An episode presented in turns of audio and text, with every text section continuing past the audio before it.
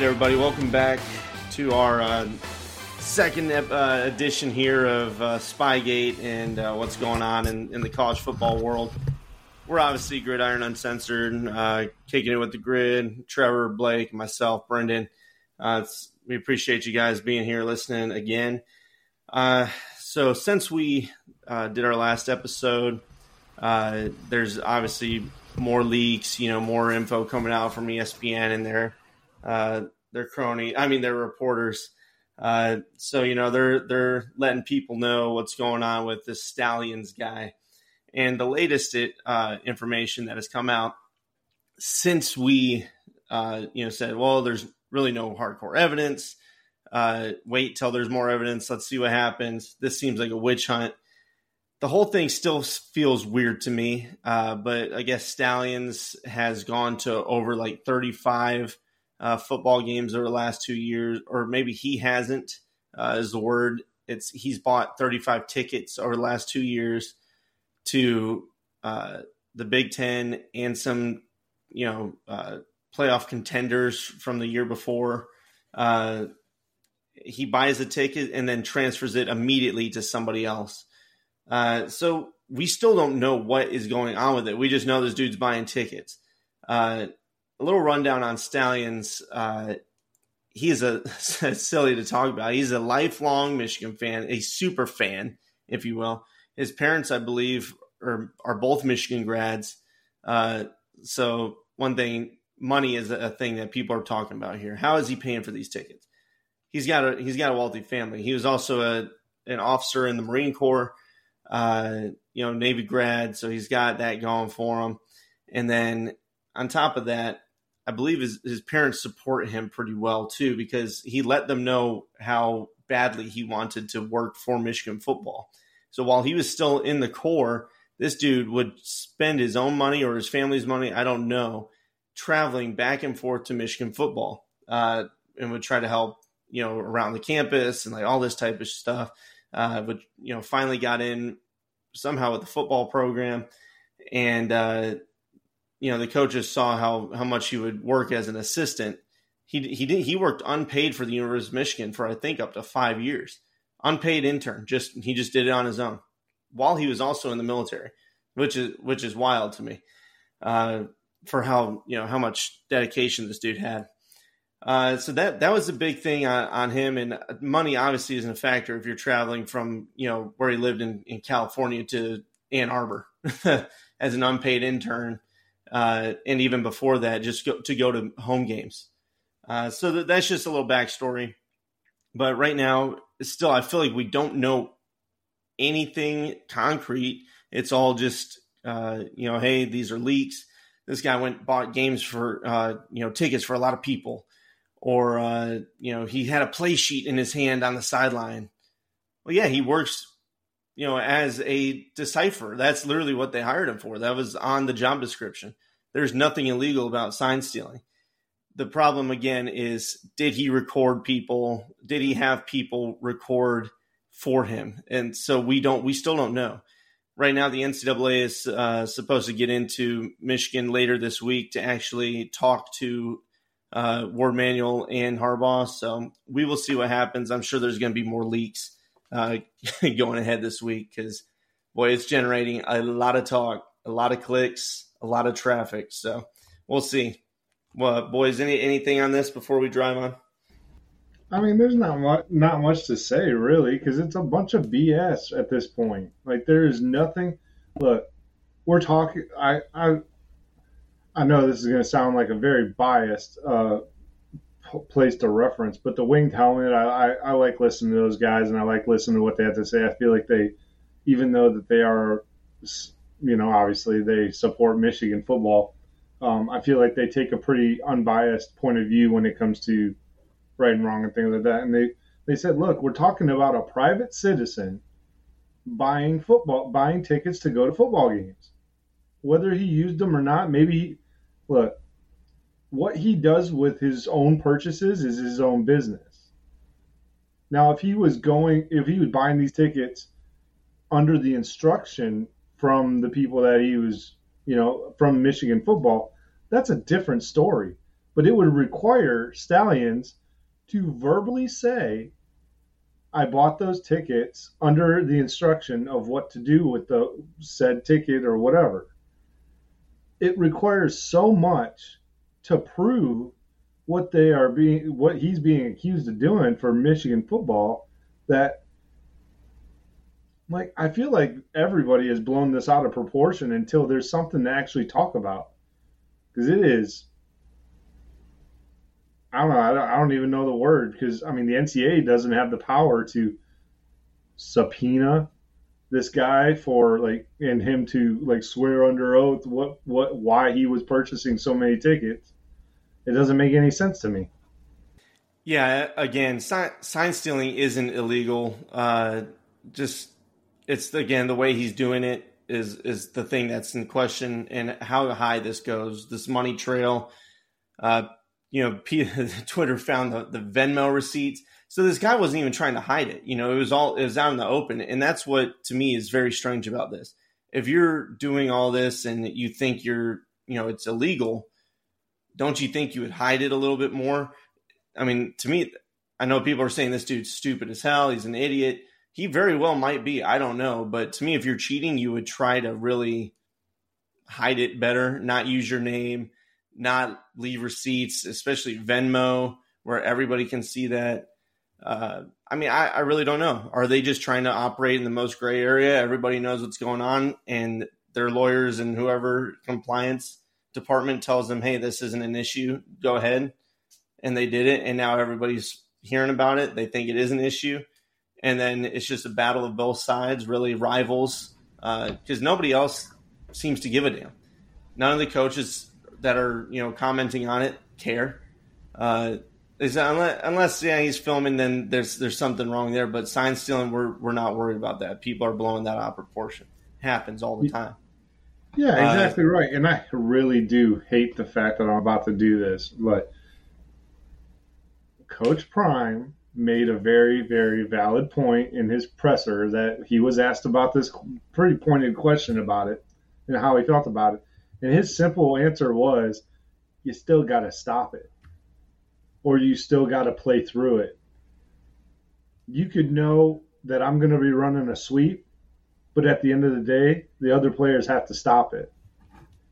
If my team's execution of the play is better than your defense's execution of the play, my team wins. It's like, I mean, and it's a very valid point. Like, knowing the signs and the teams to their credit, are good enough, and most of these coaching staffs are good enough to switch some signs up a little bit or do faux signs on certain things that they have been using for a while just to change things up to see. And I just think it, this whole thing, like you said, is blown out of proportion. Yeah, and again, we will see what happens. And I, the biggest thing for me is you got to stay, you know, objective to everything that's going on uh, take in the information. Yes, it's it's easy to you know for us we're you know Trevor and I are Michigan fans try to defend them. And I trust Jim Harbaugh. Like he the way he speaks the way you know he talks about his faith and all that I trust I, I trust the man. I don't know. Uh, but when it comes down to the facts and whatever again we'll we'll see what happens. If they did if they did something absolutely illegal then they deserve to be punished you know. But uh until then, I'm gonna just keep on chilling, man. You know what can you do about it? And uh, stop blowing this out of proportion until there's some more credible evidence. Uh, so that that's our our point of view from it. Uh, again, we'll keep an eye out if we hear anything. We will report it. All right, so we're gonna go, get out of there and and get on to uh, some football talk for this year.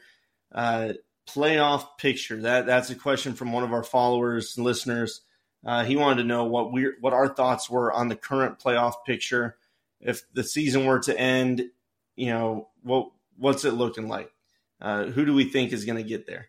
So, I guess I'll go. I'll go first, and I still feel like right now Georgia out of the SEC has the best chance to come in at number one. Bama's coming in hot with their defense. I still have questions for the offense out of the SEC. Now, Missouri has in my opinion, the best chance of knocking them off. And we're going to see that real soon. So if they win, then I mean, you're most likely looking at Missouri versus Bama or LSU in the uh, in the SEC title game. So I, I really don't know. SEC though, I feel like Georgia is just a little bit more complete, but we're going to find out. Uh, number two, I got Michigan. They, they could easily be number one uh, at the end of this, uh, but I, I, feel like they beat uh, Penn State and Ohio State and whoever represents the West in the Big Ten championship. I've I've got Florida State at number three. Just when I, I look at their remaining schedule, I think that they can make it work. Uh, they're going to play, you know, a good team in the the conference championship game. So if they win that, that should help jump them in. And then I got Oregon out of the Pac-12. I I feel like they're going to win out and beat, uh, you know, probably Washington in the in the conference championship game. I think if they played each other again, Oregon wins that most times. So that that would be my picks. Number five, Texas. Number six, OSU would be the first two out. And mine is a little similar. I would go Georgia, Michigan, Florida State, but I've got Oklahoma getting squeaking in to the top four. And then my first two out would probably be it's going to come down to Oregon or Washington out of the Pac 12. I'm like you. I think Oregon's playing really good football. And, you know, we've said time and time again, they play Washington five times, they're going to win four out of five. So I would put probably Oregon and Washington as my first out, one of those two getting in. And then if Ohio State's only loss is Michigan, could be a year where we see a, uh, a one loss Big Ten squeak in there without a conference championship. It's happened with the SEC twice now or three times now. So it might finally happen for the Big Ten. Yeah, I mean, it would. It's not like it's unprecedented that uh, uh, even like uh, the one one year where I thought thought Ohio State wasn't going to squeak in, and they cer- certainly did squeak in. Um, even though they lost to Michigan, but I mean, it's I don't know, but I mean, I'm with you guys. I mean, I still think Georgia's just going to be there. It's gonna, it's probably going to happen for them. I just, I don't think that they necessarily come out of the semifinal game personally, but um, but I do think they make the playoff, and I am I'm with pretty much everybody on Michigan too. Uh, I think that I think that three, number three would definitely be Oregon. I don't think FSU is going to climb to three. I don't. I just I think the ACC is a little bit too weak for them to be put up above some of these other teams and how the other conferences are performing. I just think that Oregon's going to be the number three team, so it's going to be Michigan, Oregon, and then I think Georgia and FSU, assuming FSU wins out. Because if they if they even have one little hiccup, I don't think a one loss FSU is going to be able to. I don't think they're going to be able to uh, overcome that and get into the playoff. Oh, and then it's probably Oklahoma first one out for me, assuming their uh, seasons goes the way I think it's going to go. And then I think Ohio State will be right there too. Um, but there, like Blake Blake mentioned it, there is a possibility that a one-loss Ohio State team whose only loss is number two Michigan that they they somehow find pay enough people to jump everybody. Um, hell, they'll probably be number one at one loss with everybody else undefeated. And about Oklahoma, originally I had, you know, Texas actually winning the Big 12, but I think with Quinn Ewers going down, it depends on how long he ends up being out for. I've read mixed things. I've seen two weeks, I've seen four weeks, I've seen he's out for the rest of the season you know, I just I don't know. I don't know if Texas has actually put out a statement on how long he's out. I haven't seen one if they have. But uh so I'm going with the lengthiest one being the most likely. Um, I think they said it was an AC joint, and from what I've seen, most people say it's four to six weeks on average. But uh, so if he's out for that, that's where they're going to get a lot of teams, you know, throwing the kitchen sink at them because that's a prime time to take down a team when they're without their leader. And if they end up going to the Big 12 championship without him having to face Oklahoma, I don't think they could get it done again. And, uh, or well, to begin with. And about Alabama not being in my top six, I don't trust our offense enough.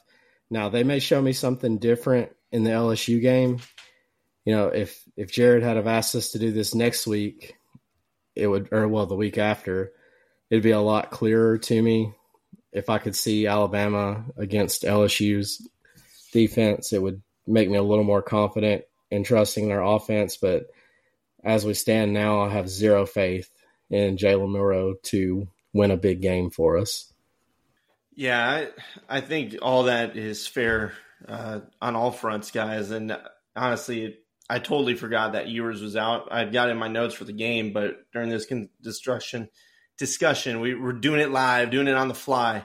Uh, no preparation here, so we're just like, you know, kind of ideas. I totally forgot Ewers was, uh, had that injury. Uh, so yeah, I'd probably go with Oklahoma would being the favorite, though I do worry about them this week, and we're going to cover the game uh, that Oklahoma is playing. Uh, but yeah, I don't know. I worry just a little bit about them. Um, so we'll we'll see what happens. Hey guys, any more thoughts on uh, you know playoffs or uh, Michigan or anything before we get into breaking down the games? Just a quick clarification because I know, I know there's a certain someone that's going to say it. I under, fully understand what I just said means that uh, undefeated Florida State would get jumped by a one loss Oregon. I understand what I'm suggesting. I just want you to know I still think that there's a possibility. And I, ju- I want to emphasize this, buddy a possibility. I don't necessarily think it's for certain, but I do think that or uh, the best chance is uh, an Oregon winning the Pac-12, and they would the the Pac-12 championship this year is holds more weight in my opinion than the ACC championship. But that's just just wanted to give a quick clarification on how I know that putting Oregon ahead of Florida State. I know how that could rub some people the wrong way since Oregon has lost this year. So I'll say on that, uh, I get what you're saying, and I, I could see the committee doing something like that, especially with how the rest of the ACC shakes out. Uh, Clemson's not going to get back in to the top 25 most likely, though they're a good team. They they have their failures, especially on the goal line, so they're done. I, I don't see them getting back in that top 25 for a big win there. Um, UNC has the ability to, but after last week, I mean, you know, um, Louisville and Duke are the last remaining ones, right? That are that are ranked currently. Duke is very good team, but without Riley Leonard and a passing threat, you know their their defense is going to get you know ex- exhausted. And then Louisville, there's a potential for maybe Miami to pop back into the top twenty five. Maybe, yeah. yeah, that's that's probably yeah. So I mean, they they might.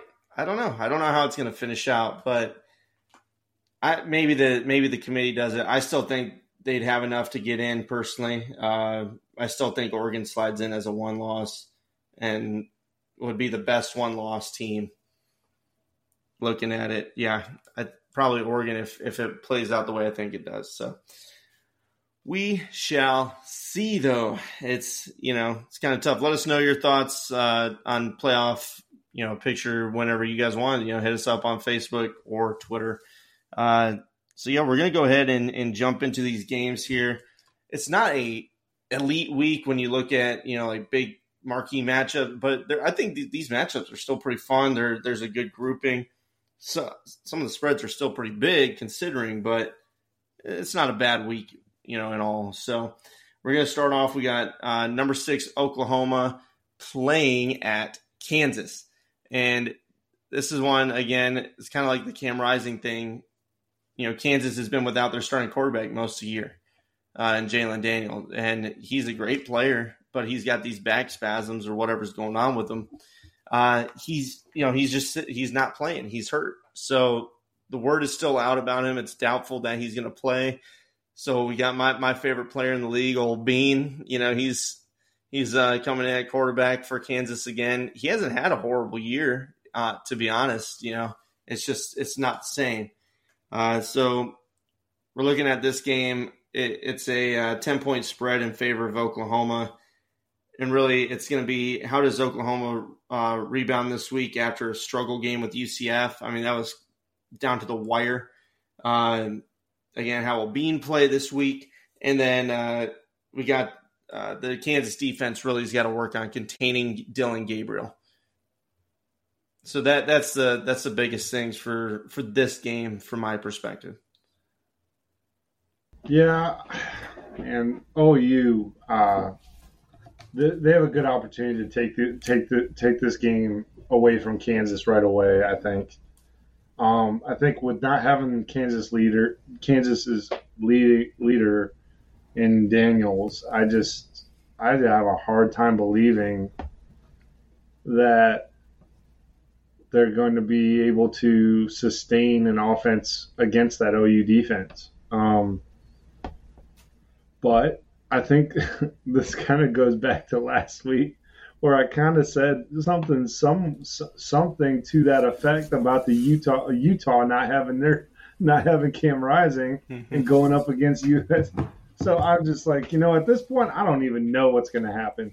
Um, Bean's gonna, you know what? Bean's just gonna have the game of his life. He's gonna be cooking with hot beans and just freaking throwing it up and down the field on OU like they aren't even in the game. Ah, so that's probably what's going to end up happening. I don't know. but uh, I, I feel like this is a prime example of what could possibly happen, just like ha- what happened last week with Utah.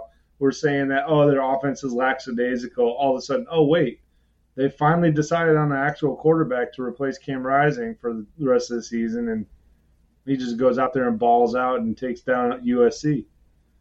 So I think it's a possibility. It's always a possibility. I think Kansas has enough talent to kind of play with these guys to a certain degree. Um, but I mean, it kind of goes back to everything else. Can the Kansas defense really stand up to that OU offense? And that, I mean, that will be the whole story. If they do that, they they give themselves a chance for sure. Yeah, I actually really like Oklahoma in this situation uh, last week with the UCF game, I think there was a factor in that game, almost like a revenge factor with Dillon Gabriel's history at UCF. You know, they, they just played as hard as they could and gave Oklahoma all they could handle. But I look for Oklahoma to rebound really hard against Kansas. And I would be scared if I was a Kansas Jayhawk. I feel like it's going to be a blowout. I mean, it, to me, this is definitely one of those that Kansas isn't going to blow them out. It, it's either going to be a super tight win, or Oklahoma, like Blake said, is going to just turn them to mush. It, it's it's only those two ways. There, there's no three way on this one. So, yeah, I, I, look forward to this one. I, I, like the I like the matchup again. 10, 10 point spread in favor of uh, the the away team there, Oklahoma. Uh, next one up. This one's kind of meh, you know, like meh game. Clemson at NC State. Clemson is a 10 point favorite. But with the way Clemson's been playing, I, I put this one on on Pick'em after looking at it because there's a, there's a couple other games that were not bad this week, but I just the way Clemson's playing and finishing games. NC State's not great uh, this season. Uh, Armstrong, Brennan Armstrong's been having a really rough year. and to to say the least. So threw it on here just because I think there's a chance. It's uh, the projected rain. Uh, last week, Clemson couldn't run. Uh, so I, I don't know. I'm just I'm curious to see how this one's going to go. Klubnik's got to make better decisions, uh, and then NC State if they can get a ground game going. You know, hope to hope to God for no rain in the first half. I have no idea, so that's why I threw this one out here. I think it's a rando game and uh, anybody could win it. Um, I really hope the Wolfpack pull this off because that would just be the nail in the flipping coffin for Clemson, and that that excites me greatly. oh man, um, but in all honesty, I really think that I know you guys say it way more than I do, but I think Clemson's better than what their record shows. Um, a little bit to a certain degree. They're certainly more talented than NC State's roster. Um, which I don't know. Lately, it doesn't seem to matter how talented the roster is because it feels like people just are going to get. There's so many players that nobody really knows about that are just as good as some of these other big time players that are on these bigger schools. So, yeah, but I think there's a chance. I just not so confident in uh, NC State uh, keeping it close enough to cover that spread. I just don't. I don't see that happening. To be perfectly honest with y'all. Yeah, I'm right there with you. Clemson, it's it's coaching this year. Something's not right with with coaching. They're just not playing like a, a Dabo Swinney team. However, with Swinney, I think he just got lucky two or three years and just got some really talented players at Clemson. Back when he had, uh, it started with Tajh Boyd back in like 2000, what, 14, 13, 14 area, somewhere in there. Then he got Deshaun Watson and then Trevor Lawrence. He just had really good quarterbacks, and his system works with a really good quarterback. That's his issue. He does not have a really good quarterback. Klubnik's okay. I wouldn't even say he's a game manager. He's like uh, if Drake Maye got hit by a car and lost use of the left side of his body and had like minor brain damage or something. You know, that's kind of how I feel about Klubnik. Uh, Will Shipley, I, I do think he's a solid running back when he gets going, but yeah, you know, he really struggled last week to get going and they lost the game. If they can tighten up holding on to the football and not having unnecessary turnovers, you know, I wouldn't worry at all about Clemson. You know, they're they're probably a one loss or undefeated. You know, if they could if they didn't have the turnovers they've had. So you got to look at that just like you look at, you know, Arkansas. Most of their losses are by seven points. So it's like are they really that bad of a team or are they just losing really close games? And that's kind of how I, I feel about Clemson. They've got the talent. They're just losing really close games because they can't hold on to the football. So I like them against North Carolina State just from a talent aspect. But, you know, if you turn the ball over multiple times, anybody can run with you. Yeah, it's that's very true on, on that, and I believe it's five goal line trips. Uh, each one's ended in a fumble for Clemson this year, and uh, I mean, you look, you just look at that, and and then the fumble against Florida State, which led to to a victory. They just got to clean it up. Like you said, it's just been off. It's just not as as crisp as their operation has been. So we'll we'll see what Clemson does. I do. I think they've got an edge here for sure, talent wise, but uh, again, th- this one feels feels funky to me, especially if if there's rain, uh, like the forecast is saying. Uh, next one, moving on. This is probably the biggest game of the week out on the East Coast. Uh, West Coast, obviously, you got a, you got a big one out there, but UGA in Florida. This is really Georgia's first test, and no, Auburn was not a true test. They're they're not a good offense. They've got a solid defense. It was at Auburn. You know, I got it. It's rivalry, but it's no. Kentucky was not a test. They never were. People hyped them up after that big ground game against Florida. Uh, you know that Kentucky had, but there we we knew that they weren't going to be able to pass it, and Georgia's going to lock onto that. This is this is the first test really offensively for Georgia, and I never thought I would say that coming into this season. Well, I guess I can't say offensively because they did play South Carolina their offensive line's trash, but Spencer Rattler had been dealing all season. Uh, but I'll, I'll, go back to Florida, and I never thought I would say this about them, but Mertz has been playing really well. He's led the team well. Uh, so I mean, th- this is a chance for Florida, if they play a good game and they play a clean game, that they could go in and upset Georgia. I don't know if it's going to happen. I don't think so just yet, but uh, I mean, it's very possible. Uh, really, it's going to come down to Georgia, how they start off coming out of the bye week, and uh, Carson Beck being able to get those early first downs against uh, Florida's defense. Florida's defense has to contain the run, which uh, exposes them to a pass, but they they cannot let Georgia do what Kentucky did to them. Uh, and then, of course, Mertz play perfect. That's what I got on this one.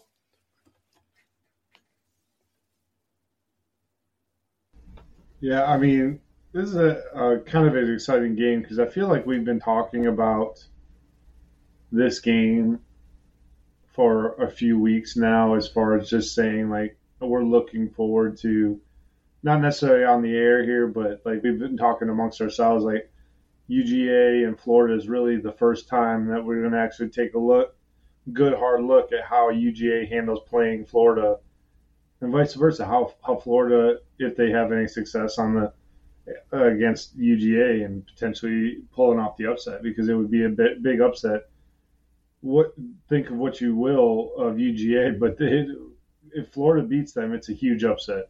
It doesn't because I still think that UGA out has way more talent than Florida does. I think Florida has some game breakers. Don't get me wrong, don't get me wrong, they got some really, really good speedsters on that both defensive and offensive side of the ball. Um, and for the first time, I think you know at least a couple years, I feel like they have a very a veteran quarterback that could potentially handle that environment. And so that that's why I'm excited to see this game is a veteran quarterback going against UGA with with the weapons that Florida has and seeing how they navigate all of it. It really will it really will come down to Florida's offense and if they can put points on the board. Because if they can't, obviously, if they can't do that, obviously they're not they're not going to win. But shocker there, if you don't put points on the board, boys, you don't win. Easy but, there, uh, John Madden. oh, but uh, yeah, um, I'm really, I'm, I'm actually really excited about this game though, uh, to see how it all plays out. Yeah, this will be a, uh, a, a good game to watch here. Uh, I'm excited to see Georgia finally play somewhat of a team with a pulse. Not that Florida's good, but they've got better athletes than any other team that Georgia's faced this season. But I, I really believe that Georgia is a very good football team. I think they're going to go in and flex. I don't think it'll even be a game. Uh, they they've got to quiet the noise they've got a lot of critics out there that's been bashing them. You know, their schedule's made years in advance. And if you went back five years or 10 years, their schedule would actually be solid because typically Auburn and South Carolina are both top 25 teams, really good. You know, so if this was like 2016, 2015, it's a different conversation. You know, the schedule's just weak this year because their conference has been weak this year. So, but I still like them. Carson Beck, like I brought up a couple weeks ago, he's like fifth in the nation in passing or sixth in the nation in passing. He's up at the top for QBR. He's been a much better quarterback than a lot of people have given him credit for. He just don't have the numbers like your Michael Penix and such. And, you know, he's no Drake Maye or anything, but he's still a really good quarterback. I think he'll prove it Saturday. Yeah. Always throwing those darts. you gotta be consistent, man. You gotta stay consistent. I'm hoping one of those darts hit that neck vein of yours, be popping up. Damn, that's a bit. That is that's a large vein there, buddy. Uh, but uh, to Blake's to, to Blake's point uh, about Georgia, I, I, obviously we're gonna make our picks at the end here. But the, again, like what they did to Kentucky, Kentucky came on the radar. They were ranked for you know for their reasons, and Georgia came in and blasted them. Uh, so ha, you know, are they just not you know getting up for these games, or are there are there weaknesses in the, in this team? Uh, so we'll we'll see. But I I'll say Florida's got a solid offense. Their defense worries me with how much they've given up on the run game. Hey, hey Brendan, real quick, I, I think you said it, but what was the spread on? What did they give the spread on this one again? Oh yeah, my bad. This one is a uh, 14 and a half point spread in favor of Georgia. So, I mean, they're you know favored by going on three scores. So. Yeah, so we're gonna get on to the next game here. Uh, BYU number seven Texas. Uh, Texas, they're 17 and a half point favorites. Um, to me, this is a game that BYU has definitely got a chance now that Ewers is out. Uh, if Ewers was here, I, I, don't, I don't think it would necessarily be uh, closer of a game. But I mean, Ewers is a good quarterback. BYU's played some some weird games this season. Barely made it past T, uh, Texas Tech. They got blown out by TCU, who has been blown out by people. It's just I don't know these teams, and the Big Twelve is going to be one like we've said going forward that the whole middle section and maybe the bottom, the middle, even up to the top, they're all just going to beat each other, and you're not even going to know who the hell these teams are. It seems like. So this, this is a team BYU. That I think they've got got a chance here to to make an upset. I know the spread is large, but going into this game, BYU always plays tough, even if they're down. This is one that Texas needs to really be careful about. And, uh, you know, obviously that game last week, another scare. So watch out. Did they have they has Texas even uh, announced who the starting quarterback's actually going to be? I forget. Okay, I get. Uh, I don't. I don't know his name, so I was just. That's yeah, I, I, was legitimately asking y'all if you. I think it's like Maalik something. Hold on, I'll pull it up. Yeah, they they put it out actually a couple hours ago. Uh, that who it was going to be. Uh, let's see. Because uh, I mean, as of earlier this afternoon, I didn't see anything on who the who the starting quarterback was going to be. Maalik Murphy. Maalik Murphy. Don't know anything mm. about you, Maalik. So I'm going to go out on a limb and say he might be a more more of the mobile quarterback type. I don't know. He is. Yeah. so I mean. Yeah, he, he's a uh, he's got a hell of a stature on him though. He's he's a big quarterback. Mm-hmm. Okay. So yeah. All right. So we got a Vince Young repeat. Okay. They're coming. So Tuck isn't though. But, well, mean, not anymore. Not anymore. So go I ahead, hear boys. you on BYU, man. I hear you on BYU, but I'm still not going to buy it because even without Ewers, they still have a really good football team over there at Texas. Almost across the board, and that defense is going to be something fierce against BYU. So I, I still think Texas should be the favorite, even without Ewers. but uh, but that's just me. Yeah, I, I, think Texas will be fine without him. Uh, just hitting real quick on Maalik Murphy. He is 6'5, 240. He was in the ESPN top 300, number nine overall quarterback out of, and he was out of California. He was rated the number 14 player overall out of California, and he was a four star commit to Texas. So I I would have confidence in him. That's a big son of a gun right there definitely cornbread fed and uh, very fitting to play at Texas. But yeah, I don't I don't see much of a threat from BYU. But then again, you don't know this year. This year's just been so many back and forth toss ups, teams you would never expect to pull an upset or pulling these upsets. And I don't know that it's so much that these teams are good as it is I think we're at a stage in college football just where it's hard to get today's kids up for games like this. You know, you go back 15 years, the goal was to go undefeated and, you know, win the season. Now, you know, you can, for the most part, you can suffer a loss if you're in the right conference and still get to the post uh, the playoffs. And I just think it's it's harder to get today's generation up for games that essentially don't matter. I 100% agree with that. I 100% agree with that, dude. And yeah, like you said, uh, especially next year, all these kids that are like, oh, we can do one loss and still get in the playoff. Next year, it's a real thing because we got so many more teams that are going to be in that playoff. So I, you, you might be onto something right there. It might even get worse next year, where these uh, these quote unquote cupcake games or uh, less important games may even become even less appealing if they think that they can afford a loss or two and still be okay to get into the playoff. I don't think after this season the odds of seeing undefeated teams in the playoffs are very slim. For the most part, you're probably going to be seeing two and three lost teams going, you know, to the final rounds of the playoffs.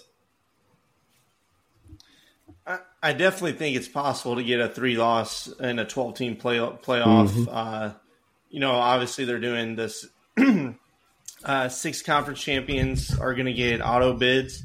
Uh, one of them is going to be the uh, group of five champion, like whoever the best ranked team is in the, the group of five. So this year, right now, it'd be Air Force would get in.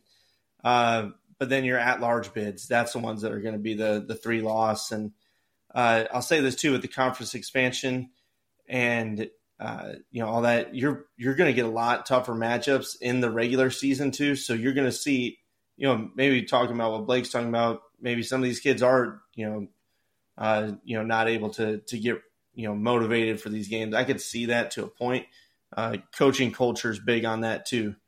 Uh, if if you can't get you know players to your school that aren't you know excited to play games, then you're probably doing the wrong thing on recruiting. But yeah, when it comes down to the the schedule moving forward, it's going to be really tough to go undefeated in any of these major conferences. Uh, I I think that maybe closer games, a lot bigger games. Uh, so I don't know. We'll we'll see what happens with with that moving forward. But uh, yeah, I, I, think Blake could be onto something here, and it's going to boil down to coaches recruiting and telling these kids to kick rocks if they're not ready to play. Because I guarantee you, there's a lot of kids that are playing high school that have the heart and want to, but they don't get the name recognition. They're not as you know maybe gifted athletically maybe you'll see that type of recruiting happen. I don't know.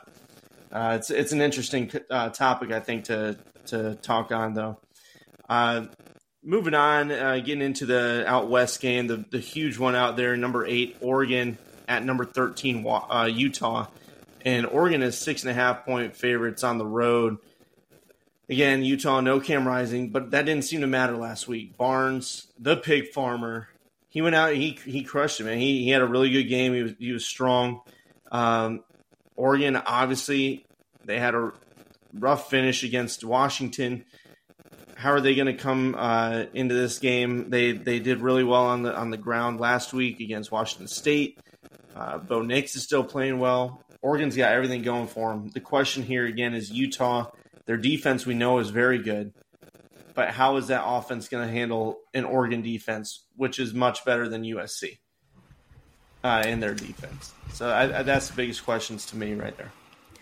Well, not only is Utah's defense very good, Utah in general is very good at home. They don't lose many games at home, but Oregon has everything to prove here. I have faith in Dan Lanning. I have faith in Oregon's offense. They have not been shut down this year.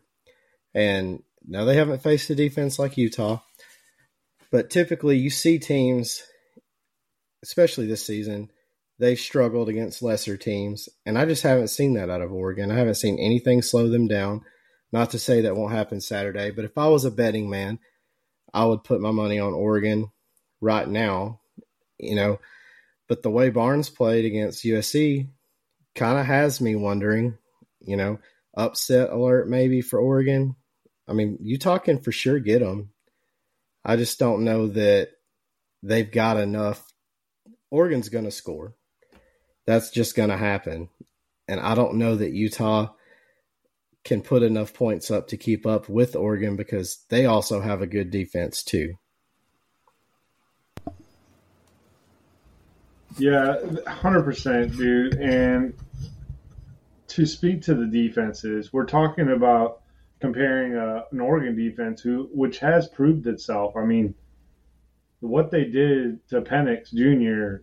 in Washington was impressive. I thought.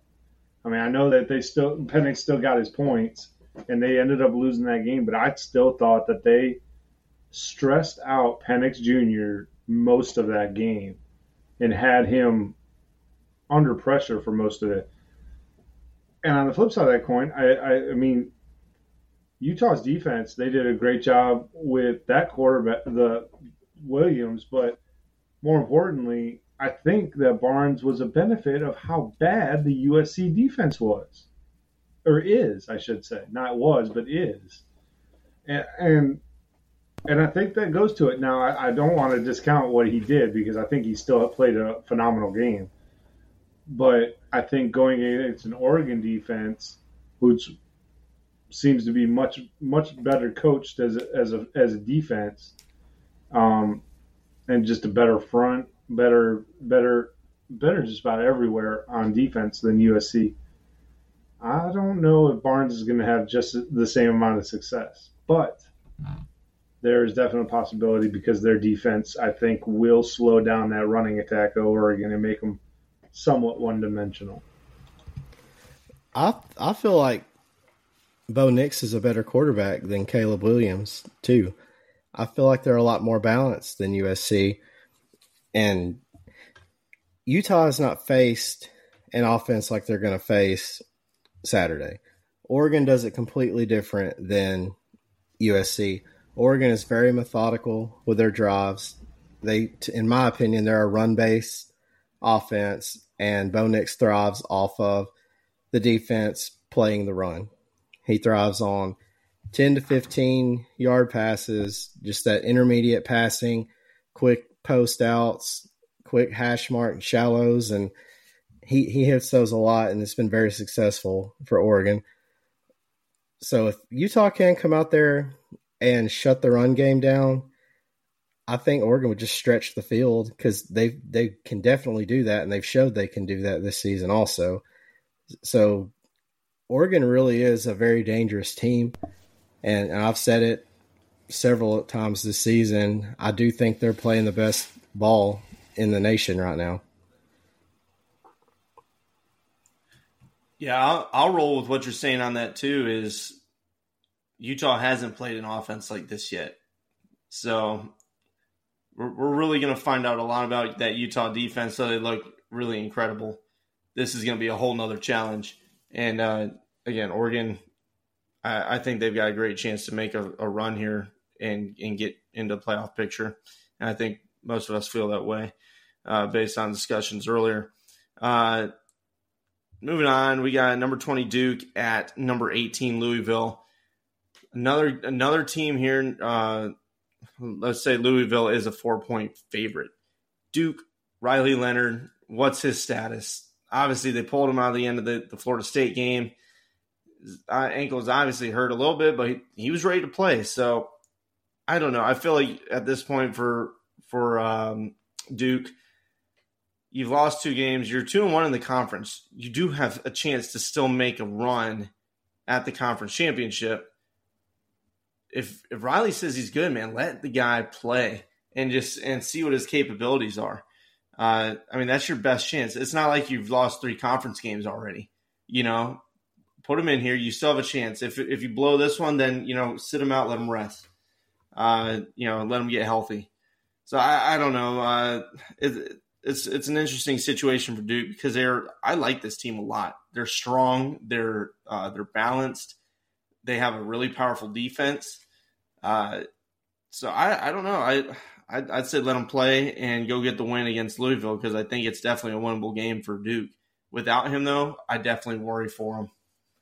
Yeah, I like Duke in this, or not. I, I actually like Louisville in this. I take that back.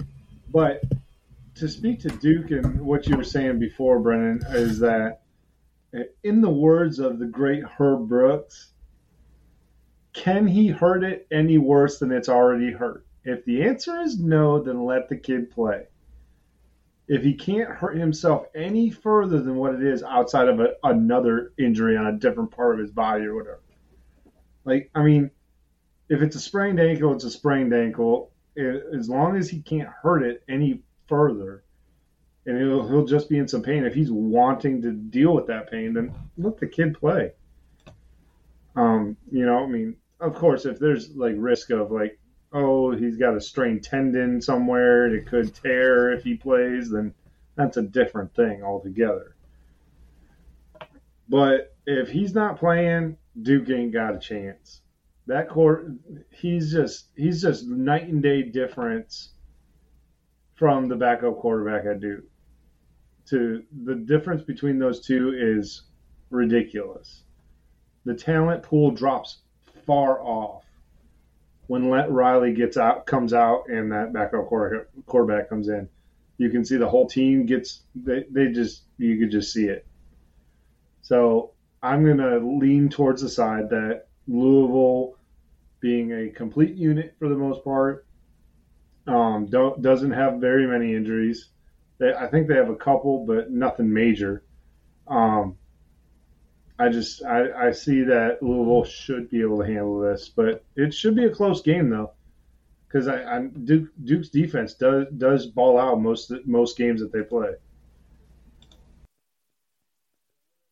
Yeah, I wish that I could tell the future and know if Riley Leonard was playing or not, because that would 100% sway how I picked this game. But Louisville statistically has one of the best rush defenses in the country and they have faced good rushing teams like Notre Dame and held them. So Duke is a run heavy team, and Riley Leonard feeds off of that. Without Riley Leonard, I don't see Duke having much of an opportunity here. I really like Louisville in that game if Riley Leonard does not play. Yeah, and like last week, he was a game time decision set, and then right before the game said, "Oh no, he's not setting up, suiting up," and then you know during the game, like right at kickoff, they're like, "Okay, he's he's it. they're ready." And you know, like Blake said last week, it was because he was begging the coach. So we'll see what happens. You know, at this point, it's uh, it's hard to tell with with uh, you know college and their you know injury reports and what the actual rules are for declaring somebody out, or doubtful, or you know, uh, probable, whatever. So we'll we'll see what happens on that one. Uh, another game here. It's funny because I'm in a chat with the Tennessee fan and Kentucky fan. Neither one of them think they're going to win. Uh, and that's the next game we're talking about. Negative uh, number 21, Tennessee and, and Kentucky. Tennessee's only three and a half point favorites here strange spread to me because I, I still don't think Kentucky's that good uh, to be even close to Tennessee this year. Uh, and Tennessee's again, they're not bad, but they've got problems on offense. So it's again going to be two teams coming off losses. Kentucky, uh, Kentucky had a bye week, uh, so it, it's just it's one of those. W- what's going to happen uh, with, with the offense on Tennessee? Uh, to me. It's the same story each week for them. Ken Milton do what he needs to do. He did it in the first half of last week. Then that defense brought pressure on him, and he started misfiring. So it's up to Kentucky defense pressuring Milton again. Look, at the end of the day, I'm going to make this really quick because this is all these teams deserve. Um, it, it, it's look, if Kentucky can find a running game, they can maybe have a chance, but they're not going to find a running game because they just aren't that good. So, I mean, it's really that simple. Uh, Tennessee's got enough talent and enough big big bodies to to stop the run. And um, Milton, I mean, uh, you know, I mean, everybody gets lucky a few times a year, uh, so he might be able to throw a pass for a completion on time and where it's supposed to go. Um, but God, this might be a train wreck of a game to watch, to be honest with you. Uh, but um, but yeah, it, it, that's that's all I gotta really say about this game. I just think you if UK can do a running game, that'll be it'll be a good game. If they can't, it'll be a blowout. Well, it depends on if Kentucky has what Tennessee fans would refer to as the twelfth man because apparently now the the referees are after Tennessee for whatever reason. They've just honed in and they're like, nope, we're not going to let Tennessee be mediocre at best, is what they are. So they're garbage, they're trash, they're filthy, they they low down, they dirty, they some snitches, and uh, you know, I don't really, I'm not going to say anything positive about Tennessee at all because I don't like them at all in any way, fashion, shape, or form. So I'm just going to cover Kentucky, and I hope to God Kentucky wins this game. I really do, and uh, that I'd like to see that uh, suicide prevention hotline be on speed dial across Tennessee Saturday. so I'm. It's obvious who I'm rooting for, not so much who I'm picking, but who I'm rooting for. Uh, go Wildcats! sounded like uh, Dabo Swinney with that comment. hey man, uh, hey. the danglers, the danglers. oh, where I, my feet can't reach the chair. Jeez. Trevor, you got anything here, buddy? All right, we're we're gonna cruise on out of this one and, and get on down the line to. Don't old... be afraid. no, yeah, don't be afraid. Just do it. Oh, look, he's flying. Um, from the other guys, if you haven't seen that. Uh, either way, number three, Ohio State uh, at Wisconsin. Wisconsin, they're four, 14 and a half point dogs, baby. Uh, to me, I, I, I really worry about Wisconsin here. Obviously, Mordecai's out. They found a way to win last week, though.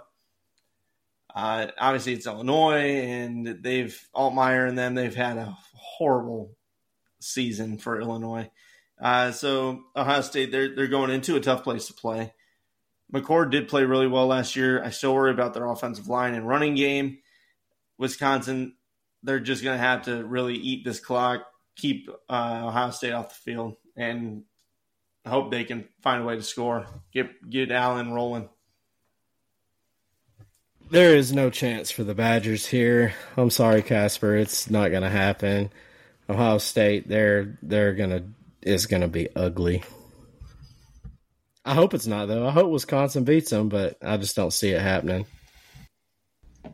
This is the last chance for the country. The country will be rooting for Wisconsin this weekend. I guarantee it. This is the last chance. This is the last chance before the Michigan game that people can just be watch Ohio State crumble, lose, and nobody have to worry about seeing a Ohio State symbol at the top four. So uh, everybody be rooting for Wisconsin probably this weekend, except for maybe some a few folks in Ohio. I don't, I don't think even Ohio State fans like each other. Um, so yeah. Um, but on a real, more real note, I really do think that there is a chance that Wisconsin, in Wisconsin, uh, shocks them a bit. Um, and I think Wisconsin has a better defense than what they've shown this year, but I don't know if they're going to be able to slow down. See, the the whole thing is, is I don't think McCord's a good quarterback. I really don't. I think he is a product of that wide receiving corps. That wide receiving corps makes that guy look so good because they make the throws that he has to make very easy because they're most of the time getting so much separation that it's not even a contested throw half the time. So that's just my opinion on it. I think that I think the wide receiving corps for Ohio State's going to carry them a ways, but I think that at the end of the day, the the real matchup will be in November 25th for them. So, but I think there is a chance that Wisconsin pulls out some some shockers here. You never know with Camp Randall; it is a tough place to play, and uh, you know maybe maybe they get a hair about them and figure out a way to, to take down Ohio State. Since uh, crying Ryan Day and, and the team are more focused on Michigan right now. Uh, we'll see. We'll see what happens. Uh, next, the next one. I, I really didn't think we were going to talk about Colorado again for a little while, but I just wanted to bring this game up because I saw it on there and I was like, they're playing at number 23 UCLA. UCLA, UCLA is 17 point favorites here. And then, of course, Colorado had had that game last week uh, and they got blown blown out on the backside of, of the, the game there, and and Stanford came back and beat them, man. And uh, so so this is one I, I just wanted to bring up because I would love to see UCLA just go out and dominate. but I think this is one that Colorado probably is going to win. I I don't know. I I've got a feeling here. UCLA, the same feeling. Yeah, I, I think they're gonna Dude, they're gonna make an upset. I'm not gonna lie to you. I think that Vegas is on crack because even if you think that they're gonna lose to UCLA, there is no way in hell that offense ain't gonna keep it within 17 points. Yeah, I mean UCLA's had a solid defense this year, mm-hmm. but Colorado is explosive. Colorado just finds a way every weekend. They always seem to find a way to put up points. Yeah, and it, again, it's you know Shedeur Sanders is still having an incredible year. I mean, twenty-one touchdowns, three picks. I don't care what anybody. The dude's a great player. Travis Hunter is obviously a great player. So, you know how how are they? How is that UCLA defense going to hold up? And uh, Dante Moore, you know, quarterback freshman, he should have a better time against this type of defense because we we know Colorado's defense is not very good. Same with their running game. So it's just going to be Sanders airing this thing out the whole damn game. but it, it's I think it's going to be a lot closer than the spread suggests. Uh, number eleven, uh, Oregon State, the Beavs, man, I, my dark horse from the Pac-12. They're they're so close to getting in that top ten, man. And uh, I don't know if they're going to make it this week, boys. They got a tough Arizona team, or excuse me, they're going to see Arizona. It's only a three point favorite for for the Beavs, man. So Arizona, they're prime, they're ready. They've they've almost beaten Washington, they've almost beaten USC. I think Oregon State is definitely better than USC, uh, but it's going to be a very close game. The little Fifita, our our boy, uh, I, I, know Blake's going to butter him up a little bit, you know, throw some peppers on him, but uh, go ahead. He's ready. I really like Empanada, uh, and I like Arizona. But as much as I do like the team, I think this is their biggest mismatch that they'll face just because of how balanced Oregon State is. They have not really faced a balanced attack this year. It's always the high end passing like Washington, USC, and they haven't had any trouble with that.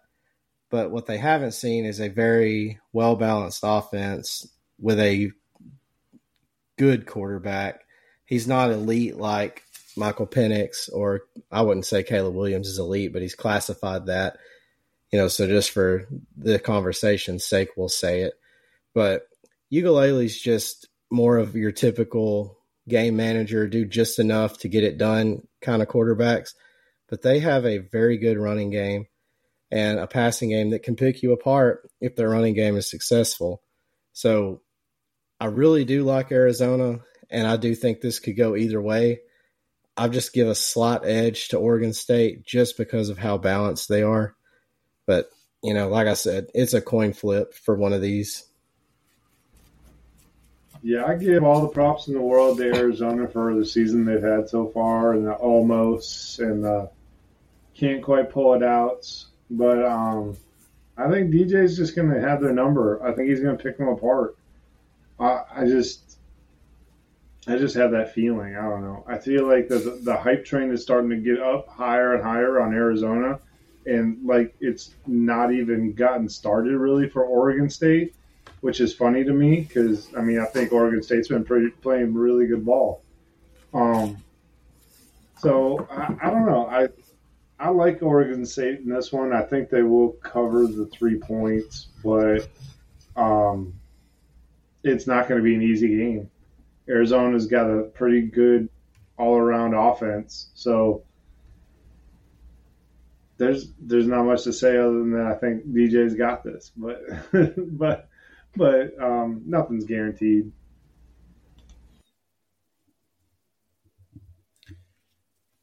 No, it's definitely not. And again, uh, Oregon State's loss was to Washington State 38-35. That was a that was a tough game but it's still with the way that you know Washington State's been playing lately. Have they just fallen off? Uh, so it, it makes me wonder a little bit about Oregon State.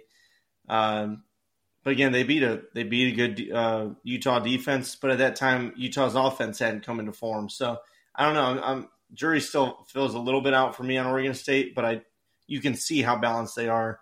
It's just how good are they across the board. We'll we'll find out. Uh, I think this is going to be a really good test. I know Arizona's four and three, two and two in the conference, but this Arizona team is good, and I think a lot of teams probably wouldn't want to have them on their schedule right now. They might, you know, feel confident against them, but they're definitely prepping a lot more for this than they would against California or, you know, who else out, on the back? Stanford, you know. Uh, even though Colorado probably should have paid attention because their defense is trash. So I don't know. We'll, we'll see what happens, boys. And uh, with that said, I think we're going to get into our picks here and and uh, get those knocked out. Uh, for those of you that, that like to uh, tail along and, and see what we're thinking, uh, we got better last week. The week before, not so much. So, boys, let's have a good week on this one. What about Oklahoma and Kansas? What's your what's your feel on this one, boys? I'm going to go with Oklahoma. As much as I want to hang with my dark horse just one more time, I just cannot see the Bean-O-Matic doing it. Oh, I don't know. I, am gonna just, I, you know what? I'm just gonna go OU, and they're gonna cover those points. Yeah, I, I think Dillon Gabriel is gonna be just too much. Uh, he's a he's a really good quarterback, so I'm going with OU as well. Clemson, NC State. I'm going to roll with Clemson. Same, Clemson. It's just not going to be. it's not. I'm sorry. I, I, wanted to believe. I even circled NC State as an upset possibility, and I just immediately changed my mind. So I'm like, I'm not. No, I want to actually have a win this week. Yeah, their their offense has just been so abysmal for NC State. So I, I think Clemson is going to get this win, but it, it, it, might be sloppy early. I don't know. Uh, Florida, Georgia, the world's largest cocktail party outside. I don't know. Great, Georgia. great people. Georgia. The dogs. Give them to me.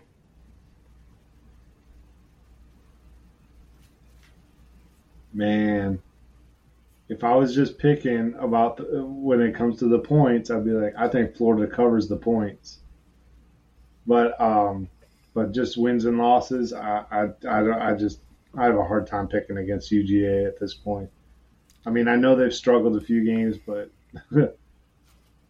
I don't think I think their players are going to get up for this one because I'm sure they've heard most of the season. Well, you don't play anybody until Florida. So I, I think that you, are going to see the best UGA that you've seen probably this year, this weekend. Yeah, and uh, coming off a bye week too, so uh, you got a chance here for to, to really anchor down your your game plan. I think George is going to spank them, and uh, yeah, it's it's how does that defense hold up? I think Florida's offense is going to have a chance to to score with them, but uh, early but later on, I think they're just going to get worn down on defense, and it'll be too much. Uh, BYU, Texas. I'm taking Texas.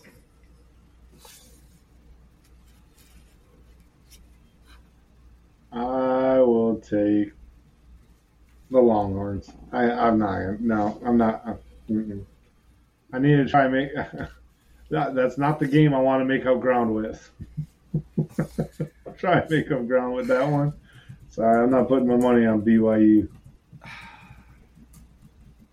I think oh, I'm going to go. Come on, I B. think I'm going to go with BYU in this one. I, I, I don't know. Losing your quarterback, I know it's at home. Ah, oh, man, it, that's that's tough. Do it, do it. They've got a really good running game, though. Uh, Texas does. So, you know what? I'm going BYU, baby. Yeah, I, ta- I talked wow. him into it. You heard it here first.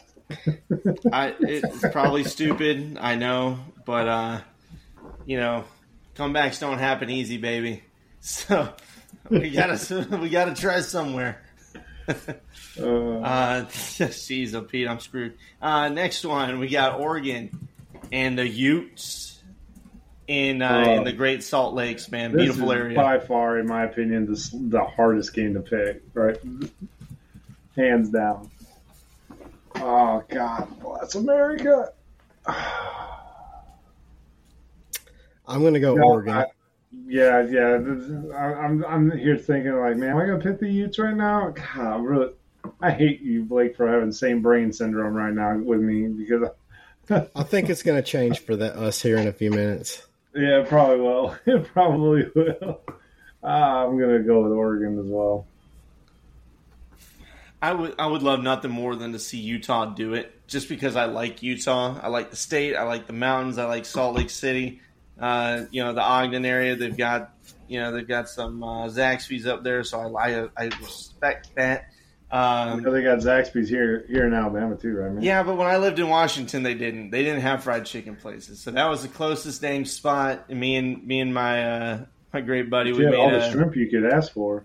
Yeah, shrimp's great. You know, oysters. You know, if they're cooked right, but uh, no fried chicken, man. So Ogden. Either way, there's a car trip in there from from Fort Sill up to Ogden uh, for that's that's deep. That's deep memory stuff. Uh, but either way, I'm to go Oregon here. Uh, they just, I think their offense is to be too much, uh, especially dealing with with Bryson Barnes at quarterback, and I don't know if he's to have enough in the tank to get this one done. Uh, Duke Louisville. This is the one that I think is the hardest. Um, because it's it's literally risking it based on whether or not Riley Leonard plays. I'm gonna I'm gonna say he ends up playing, and I'm gonna take Duke. And I'm gonna go the opposite side and go. I guess you could say the safer route, and I'm gonna go Louisville, since they are my dark horse. So I'm at least gonna stick with one of my dark horses. Yeah, Louisville's a tough one, man. Ah. They're a tough one to peg down, to be honest with you, because they have played just, like like they've it's been a roller coaster with yeah. the way they played this year and getting getting beat like that by Pitt, and then a bye week, so you're sitting on that loss. I it, you could be extra motivated out of it, or you know you let it linger and you let that loss beat you twice. So I, am going to go with Duke, and uh, I think their defense is strong enough to hold them. Uh, Tennessee and Kentucky. It's uh, one of those again three three point spread. It's not big. The referees. Are they in the room with you right now? Are they in the room with you? maybe Saban, when he handed them that check, maybe it covered the Kentucky game too. Who knows? Maybe, maybe, maybe we should all just pick Kentucky and it's an easy win. I wish, do. but I gotta go with uh, the thug snitch, dirty Vols. um, uh, yeah, I'll go with the Hood Rats too. All right, Tennessee. Man, yeah, Tennessee's got this one. I they do. They're I, they're going to be too good. Uh, Kentucky's just not. They don't have the offense to do it. Sorry. Kentucky's a one-hit wonder, folks. yeah. They had one game where they rushed for 200 plus yards and never did. They're not going to do it again. Uh, Ohio State and Wisconsin. The Buckeyes. I'm gonna. Do You know what? You got to change it at some point. Uh, I'm gonna. You know, I, I think I did it last week too. On a wish and a prayer. Uh, Wisco, come on, Wisco. I want. Oh, I'll take the Badgers. Man. I'll take the Badgers for the upset. Gutsiest move I ever saw, Mav. Serious, man. That's God bless. I OSU in this one, man. OSU. Uh, whiskey. I think whiskey does have a chance, but Ohio State's just going to be a little too strong. Colorado, UCLA. That's a hard one here, because I I'm like you. I really got a gut feeling. I'm gonna let Trevor go first. Give me the buffs. I want them. I want. Oh, you're buffs. going with it. Oh man. I don't trust. I don't. I don't trust that offense. I don't trust UCLA at all. I don't either. That's the thing. But Colorado's defense is trash, and UCLA can get if they can get going. I mean, look what they did to Washington State. I mean, yeah, but that being if, said, the past few weeks, I mean, Washington State has not exactly shown its best its its best form that we've seen this year either. So it just makes me wonder how good they really are. If it was just all for show. Well, Cam Ward's not all for show; he's legit. It's Yeah. just the rest of that team. I'm gonna I'm gonna go with UCLA. I'm gonna, I'm gonna give them that home field advantage. It's so tough because UCLA does have a good defense. Colorado cannot run very effectively, but they can pass really well. Man, I don't know. At the, I think at the beginning of the show, I was really leaning towards UCLA, but I feel like I feel like Dion, he's gonna get a, he's gonna upset this team. I don't know. I, I think, uh, yeah, going Colorado. Man, I swear, I swear, if if if, if he's the coach of them next year, I'm gonna get like some knuckles that say Prime right here. And every time I pick one, I'm just gonna throw them up on the camera. There you go. We'll hold no you to it, man. Colorado Buffaloes, it's Colorado Primes. There you go. Uh, last matchup here for the usual 10, because I got a surprise one for you. We're going to do Oregon State here and Arizona. Who you guys got on this one? I'm still out with the jury on this one right now. I'm going to take. I think Arizona's going to get it done. Ooh, I disagree. Going for the Ah. Beavs, baby? yeah, I'm gonna stick with DJ and the Beavs. I think I almost the- the disagree balance too. Is the thing. You almost disagree with yourself. yeah, but so I really like I really like uh, Fifita at running that offense, and uh, it's a different team since he's taken over. hey, they can run no too, argument. man. They, they've got a good running back. So I'm It's going gonna be a good Arizona. game. Honestly, I think this this one's going to be a really good game. A lot better than probably what people think it's going to be. Yeah, I, I think it's going to be tight, just like the other ones. Then, uh, but I, I got Arizona winning in the end. This is an extra points game. Doesn't count towards uh, anything you people are, are maybe doing, but it does count for us. Okay, we're writing it down. We're marking it. You guys, don't, we don't know anything about these teams. I mean, we do because we've been talking about you know teams all year, but we haven't looked at this week. We haven't scouted it. We haven't had our spies and our elaborate network letting us know you know anything. So South Carolina, Texas A&M. Oh my god! Trevor's favorite people Oh my god! who You did. You picked it in spite of me. I know it. I know you did that. I'm making you pick, man. You said you were done with them. I'll take Texas A&M. I'll take the other team. I don't know how big A&M. I don't even. I didn't even hear who the other team Oh, was, man. but I'll take them. The South hatred Carolina, deep, the one son. with zero offensive Oh yeah, there line. we go. The no offensive line. We'll take them. We'll take. I'll take them. All right. Spencer Just Rattler remember. doing it by himself. Cheers. So, so this is to me a wonderful game because you've got Texas A&M's defensive front, which is really good, going off, going after a horrible offensive line, but then you have Spencer Rattler going against a horrible secondary that's been gashed multiple times. Not saying they're horrible at you know their talent, they're not bad people. They're horrible at tackling. They're horrible at coverage. So what a secondary is meant to So do? pretty much, there's the the sport that they've chosen to play. They're terrible. At. Yeah, I'm just Yeah. I was trying to be nice, but either way, what a matchup! Horrible offensive line versus a great D line, and then a really good quarterback and Rattler versus a porous secondary. So I, I all all bars are uh, off on this one. I'm going. I think Texas A&M is going to get it because you got to have an offensive line, and uh, I I don't know. I don't know. So Rattler might throw for 400 and still lose. So possible. we'll see. We'll see what happens on that one. So that's our that's our games of the week uh, picks. You know, follow along. Let us know yours when uh, you know we'll we'll post our graphics here down the line uh, this week. We're gonna do our gridlocks now, guys. Do you have your gridlocks of the week picked out? Not really, but I'm gonna. I do. Doing But it on before- the fly. All right.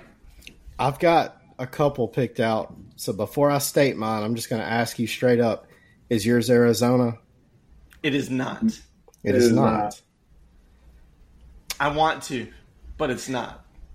I know that's that's me. I've got I've Going got off three. the block. I've got three picked that I really like, but that's what I'm sitting here looking at, trying to pick the one right now. Well, I'll tell you mine, It is tough.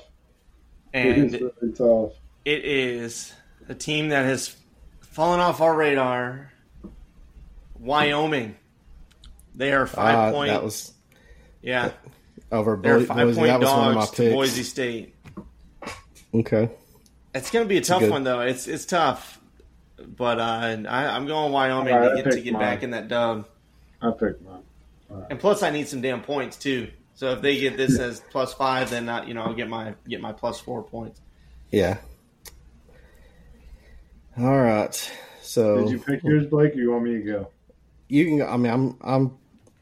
Go ahead. You're still deciding. Okay, I'll go. All right. um, let's see here.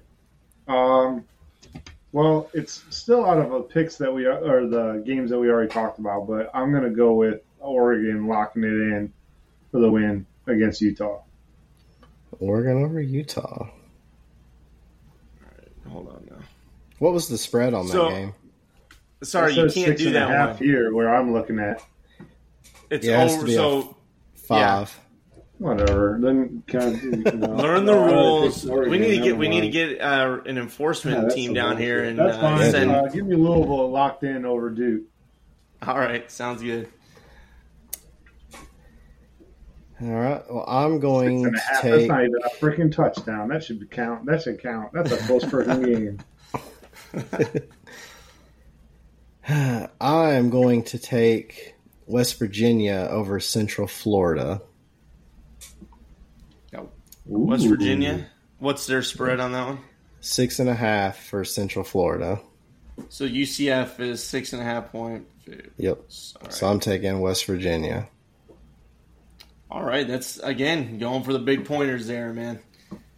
You're you're hitting them mostly this year too. So, uh, Well, I was screw you, between buddy. that one. I was between Arizona and Oregon State. I had No, uh, no, no, Boise gotta and try and make up- Wyoming, and also Eastern Michigan over Western Michigan. Okay, But I don't know much about the Eastern Michigan team, and I know West Yeah. Virginia is decent, so I'll I'll take them. I'll tell you a good one too. Uh, UNLV, Fresno State, Yeah. all six and one teams. Fresno State seven and a half point favorites. That's I don't know. I'm shocked that uh, Central Florida is six and a half over West Virginia. yeah, I guess they're I- basing that just off of the Oklahoma performance. it's got to be. Yeah, that's probably what's going on. So uh, speak now, Yeah, hold I'm your peace. Trevor, you looking? Yeah, I'm gonna make an amendment. Okay, Amendment. we'll allow it.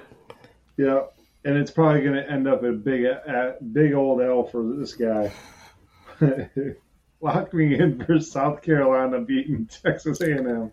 Ooh, he is swinging Oh, big, going for that spread? 14. Yeah, going for that big, big Holy spread, bro. Schnitzengruben. All right. Scar. what did you just say? Schnitzengruben, man. It's uh, 15 is my limit, baby. Oh, It's from Blazing Saddles, man. Come on. I know that's why I'm laughing, but oh, man. South Carolina, 14 and a half point dogs, son. I respect it. Or 14 points straight up. All right. We got them written down, locked in. No more changes. No more changes. Uh, so yeah, that's that's it for the week, guys. That's our coverage here on, on week nine. We got some uh, some of the big teams up top. They've got some bye weeks. We've got off the field trouble going on. We got good games this week. We got we got uh, our pickums at least really uh, crowded in the back end. So who knows what the final tally is going to be? Trevor, what you got? So I wanted to throw this out there because it just popped into my head, and I figured I'll just throw it out there before we we wrap everything up. Who is y'all's one player to watch this weekend? One player that you expect to make the biggest impact this weekend. All right, you put me on, the spot. on the spot. try to come up with one. Uh, Why don't you tell us yours first? All right. Okay, no problem. I, You I show will. me yours, I'll show you mine. You know what I'm saying? I will. I think it's going to be Spencer Rattler. Let's compare. I think he's going to have the biggest game this weekend. I think Spencer Rattler is going to go off and shock the world and take down Texas A&M on his own. He's going to run the offense. He's going to be the running back, the quarterback, the offensive lineman. You know, no big deal. But I, I think he's going right. to be he's going to have a really big weekend. All right. Blake, you got one? Uh, not yet. Give me. You know what? Noah Fifita. Give me the. you Give me go. the There you go. Give me empanada. The old steaming fajita, baby. Let's That's go. right, baby. The steaming like fajita. There you go, man. There you go. All right. Mine is Graham Mertz. Yes, Ooh. I want to see how he pick. plays that's a very against- good pick. A very good defense and see if this team is a lot different than week one F- Florida Utah. I know they still, I still think they would probably lose to Utah, uh, but it'd be a lot closer. And uh, I want to see how he plays against this Georgia defense. So that that's my guy. Absolutely, that's Hey, let's not pick. forget that Florida Utah game. They could they left points on that field from dropped passes. They had three or four deep balls that were walk in touchdowns that they just dropped. Yeah. So, For- and I've Yeah, said it multiple true. times. Florida is not a bad football team. they just you know they got shredded that that week against uh, Kentucky on the ground, and that was everybody's like, oh hey, what the hell? Mhm. So we'll, Yeah, we're gonna see about them. So, yeah, I'm sorry, guys. I, I didn't mean to put you all on the spot, but No, I, lo- I Uh, love the, it. The reason the reason I wanted to ask it, the reason I wanted to ask it, and I'm just putting it out there for everyone else, is that this will be a a que- the the question of the week uh, on our Spotify when we post this episode. Um, uh, you'll see that down below. There's a little Q and A thing, and it, this this will be the question is who's the one player you're to watch this weekend in your opinion or whatever um, and it'll be on the Spotify thing for you all to respond. So we encourage you to do so, or at least throw it up on our uh, uh, social medias. Yeah, I, I dig you. That's that was a really good question, and uh, I like the on the spot stuff too, because uh, It adds makes, another sweat layer. a little bit. Exactly, and just like uh, onions have layers, so do or- ogres, and uh, yeah, I don't really know where I'm going with that one, but it just I had to say it. You're an So- ogre. Brendan's yeah, maybe ogre. you know I I am, especially if this Michigan sh- keeps dragging on. Uh, I'm be dragging something else. All right, we're we're gonna we're gonna get on out of here tonight. It's it's getting late, so uh, either way, we appreciate you guys and uh, yeah, just holler at us on social media. All right, we're we're there. We love talking football. Uh, yeah, so that's it. Thank you guys again. Y'all have a good night. Peace out.